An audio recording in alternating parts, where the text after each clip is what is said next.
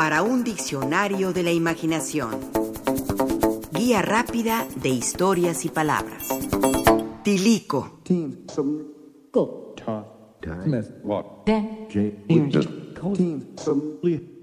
Hay palabras que van y vienen, palabras que surgen y se aposentan en el habla cotidiana y que de pronto caen en el desuso, en el olvido, en el desdén.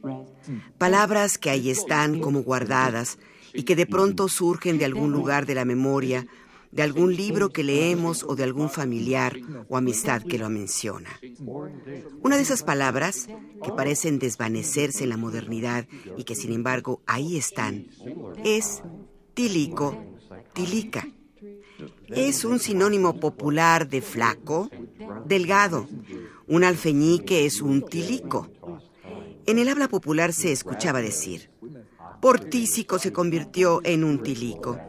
Sigue sin comer y te quedarás tilico. Mira cómo quedaste tras la enfermedad. Todo tilico. ¿Qué le ves a esa? Está bien tilica. Feo y además tilico. Ay, pobrecito. Ese perro, mira, anda todo tilico. Nadie le avienta ni un mendrugo. Está en los huesos. Es un tilico de primera.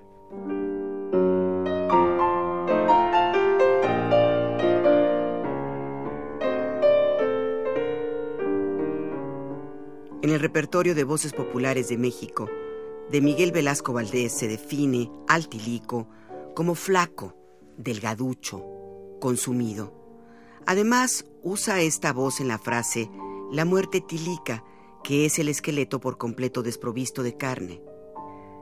Le decimos tilico al enclenque, al físicamente débil.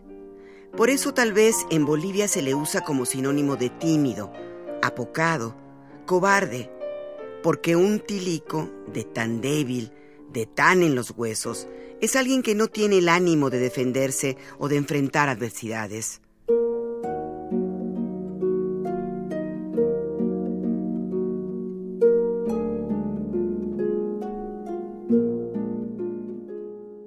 De extrema delgadez y debilidad es un tilico. Tal es el personaje de Jorge el Tilico, quien aparece en la historieta Mamita, publicada en varias entregas entre junio y noviembre de 1948 en México, como parte de los famosos Pepines. Sus creadores fueron el escritor Carlos del Paso y el dibujante Daniel López. Ellos, interesados en el lado sombrío de la pobreza, crean el personaje de Jorge el Tilico, un niño que vive el mundo de la miseria como un verdadero tormento físico, moral y emocional. La historia comienza en una residencia de la alta sociedad.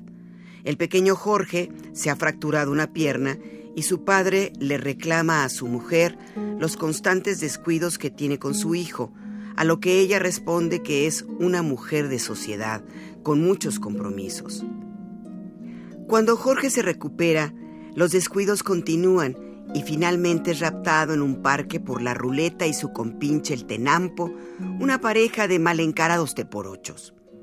Jorgito es llevado a una vecindad y apodado con el mote de El Tilico, en razón de su flacura. Mediante crueles castigos es obligado a robar. Su único amigo es el Canelo, un perro que lo acompaña en sus desventuras. Pasan algunos años y cuando el Tilico es identificado como el hijo de doña Luz Romero, el perverso Potrins, un sobrino político de la señora, oculta la información e incluso orquesta la falsa muerte del niño con tal de quedarse con la herencia familiar. Es la historia de un verdadero Oliver Twist, a la mexicana, que tiene en ese niño el tilico el pretexto para abordar desde la historieta el mundo de los pobres. A Mamita se le considera como se lee en el catálogo de historietas de la Hemeroteca Nacional, la fundadora del melodrama miserabilista mexicano.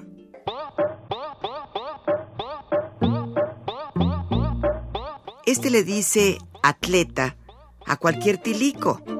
Es una de las frases alusivas a esta palabra. A esto habría que añadir que en los años 70 existió un presentador de programas para niños llamado Jorge Gutiérrez Zamora. Además de ser la voz de la entrada del Chavo del Ocho, el buen hombre aparecía entre caricatura y caricatura para divertir a los pequeños con bromas o canciones y animarlos a enviar cartas de retroalimentación para la barra infantil del Canal 8. Pero Gutiérrez Zamora no aparecía solo interactuaba con un extravagante personaje llamado la calaca tilica y flaca. Un títere en forma de esqueleto bailarín y desvergonzado que usaba peluca y una banda jipiteca. O en su defecto, un gorro de Mickey Mouse y fingía regañar a los chamacos para entretenerlos. Esto les decía, yo les aconsejo a mis amigos que obedezcan siempre a sus papás. Si se portan mal, nomás les digo, como la calaca han de quedar. Es decir, todo tilicos.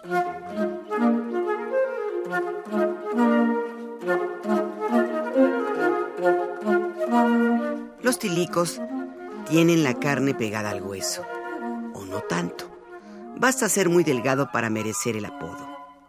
En uno de sus textos, publicado en febrero del 2022, el humorista mexicano Armando Fuentes, mejor conocido como Catón, habla de un hombre y una mujer de los que dice, no podía haber pareja más desigual que esa.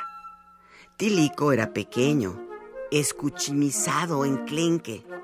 Su novia, Cachalota, en cambio, era de la marca Rubens, grandona, abundante de carnes, adiposa.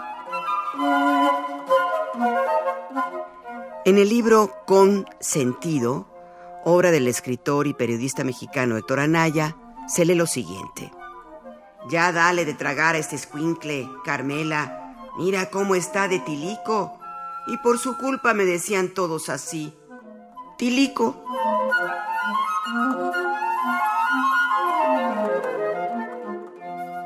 En tanto, en su libro Estación Gentusa, ganador del Premio Nacional de Poesía Ramón López Velarde 2017, su autor, Luis Flores Romero, se regodea con el lenguaje, juega con él para alargar los sentidos y resonancias de las palabras, y en varios poemas aparece una suerte de personaje, de nombre Megrudo, que come mal, no porque quiera, sino porque así lo obliga la marginación, el no contar con dinero y por lo mismo luce esmirriado, enclenque, tilico.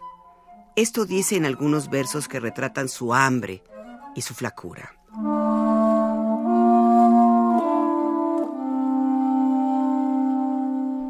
Porque místico mastico pan de aire y aire tomo. Desgrasado voy y toco la porción del hambreadero. Me complico, flaquiloco, no mastico más que cero por ser obra de carencia. Menú de la menudencia, ser la sobra del avaro, la sombra de la opulencia que no gusto ni cuchara, el aire me sabe raro.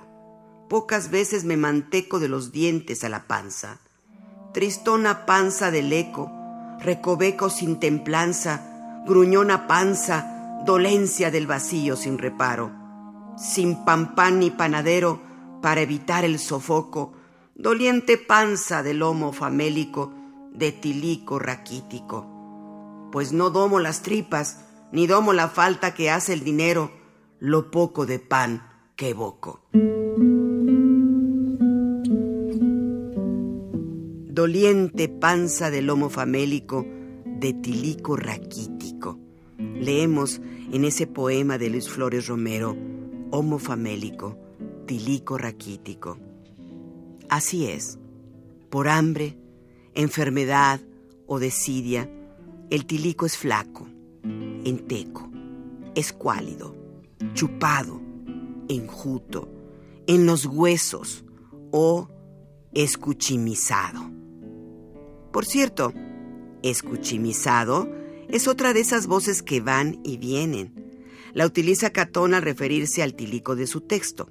Significa enjuto de carnes y se refiere también a alguien que por un déficit de nutrientes tiene cierta atrofia del crecimiento.